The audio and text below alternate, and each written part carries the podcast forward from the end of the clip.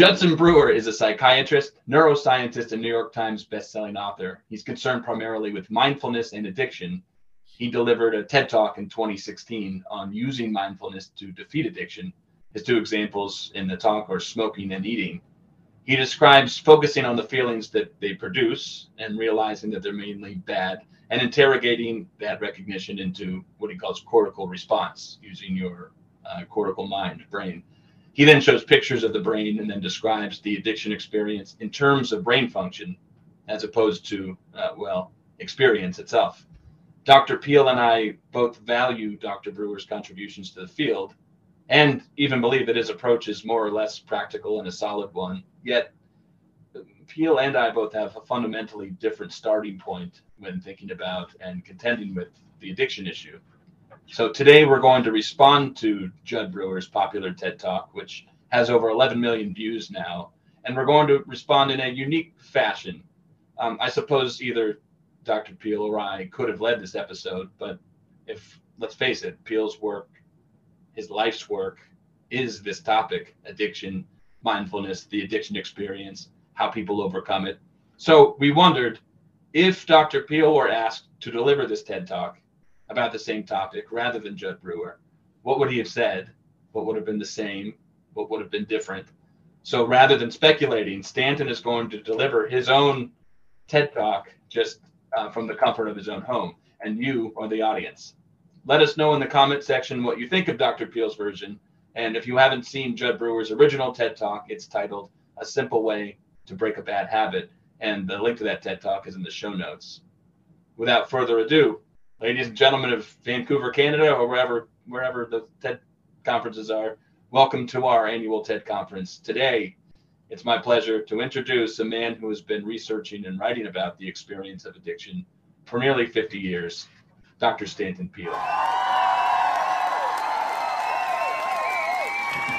Good morning, everybody. I want to talk today about what addiction is. And I want to outline the model of addiction as occurring with regard to an experience. Let me start by saying have you noticed lately that there's a lot of confusion, even despair around addiction? Despite decades, a half a century or more of thinking about addiction and researching addiction and coming up with cures and treatments for addiction, we're at a worse point now and continuing to do worse than ever before. And yet we seem to be doubling down on our failures. And it all stems from how we think about addiction. The concept itself is extremely important. My colleague, uh, Zach has mentioned Justin Brewer's TED Talk on using mindfulness to defeat addiction. He uses two examples, which I'll get back to smoking and eating. And he describes on focusing on the feelings they produce and realizing they're mainly bad, but he integrates those responses into focusing on the cortical response with plenty of pictures of the brain. I want to ask, how is that useful exactly? Does that really help us to be mindful, to think about the brain in response to these things? I don't think so. There's a model of addiction that is virtually universally accepted, in America at least. And the idea is that heroin clicks into the brain in a way that addicts it. And when you think about it, is that possible? It's really sort of a magical notion. There is no such thing as some kind of chemical lock and key that causes your brain and you to fixate on using a substance without being able to restart yourself. And here's how we know all that most people take painkillers and they drink without being addicted to them. So that tells us it's not the chemical itself that instantaneously addicts people and causes us not to be able to cease. But there's been a second development in American society where people more and more commonly talk about being addicted to, well, uh, like Judson Brewer, they talk about being addicted to smoking, which isn't such a giant leap, and eating, and to sex, to videos, to gambling, to shopping. What's that all about? Do all of those things offer a key that unlocks this reputed addictive response in the brain? That's not only unlikely, it's impossible. They're all different kinds of substances, different kinds of stimuli entirely. Another way to think about this is at what we might call the phenomenological level, the level of how people actually experience the world and respond to it. All of these activities that we've mentioned create a powerful, repeatable, predictable experience that people can self initiate and that offers people an absorption in that experience, a kind of an absolution from normal worries and guilt, a relief, and often along with that, a sense of value and a sense of peace. Those are very, very valuable feelings that people will do an awful lot to pursue. But all of those experiences, all of the responses that they generate, are temporary. They're artificial in the sense that they're produced externally.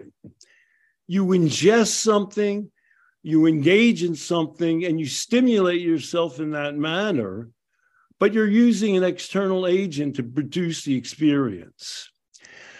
What finally makes these things addictive? while being engaged in the experience, you discover that you become more detached from your actual coping responses in life. The experience ends up detracting more than it adds. It gives you that sense of relief, some kinds of sex, some kinds of video involvement, some kind of gambling, some kind of shopping involvement but it creates a longer term reliance on that experience as a way of getting through life. It's self perpetuating. Now, what's obvious to all of us is that most people don't become addicted to these things. Most people don't become addicted to sex so that, for example, they force themselves to have sex with other people. They ignore their families. They ignore making a living. Most people don't become addicted to video games that way, or to gambling, or to shopping. And yet, the Diagnostic Manual of the American Psychiatric Association lists only one thing as being addictive now. It doesn't mention any drug as being inherently addictive, because after all, we know that most people take painkillers without becoming addicted.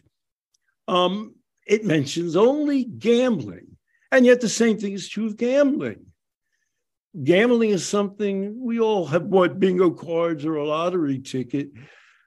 Many of us have gone to gambling casinos, and yet virtually none of us has become addicted to gambling in a way that causes us to destroy the rest of our lives. Certainly, most of us have gone shopping without becoming addicted. The question is which people, under what circumstances, become engaged in these activities in such a way that they overwhelm them and cause them to hurt their lives and, in some cases, to destroy their lives. Why am I asking this question? Why is it critical for me to go up against Justin Brewer, who's renowned and revered. Why do I want to contrast a different view with the prevailing view of addiction in society? Because we're doing so poorly at dealing with addiction against the science of what we know addiction to be in terms of how we can become addicted to a broad range of things. And most of us don't become addicted to even the things that we most readily acknowledge are addictive. When we realize the essential goal of mindfulness is to allow us to be in control of our responses to things. How do we make that happen? What way, awareness and way of thinking makes that most plausible? When we aware, are aware that mindfulness is within our own control, that it's not something buried deep in the brain, which is, after all, kind of unknowable, then it becomes a tool that all of us can use. And then let's jump to the societal level. What accounts for the fact that during the time that the brain model of addiction has been dominant, completely prevalent in America, addiction, drug deaths, alcohol deaths have gotten worse than ever before. Why is that happening? It's because society has removed responsibility and the possibility of changing things for the better in favor of the idea that addiction is an uncontrollable response that people individually and we as a group of people cannot influence. By recognizing the mindfulness conception that addiction is a lived experience that we control, offers us the only chance as individuals and as a society to finally gain control reduce, ameliorate, improve our lives as individuals and as a society.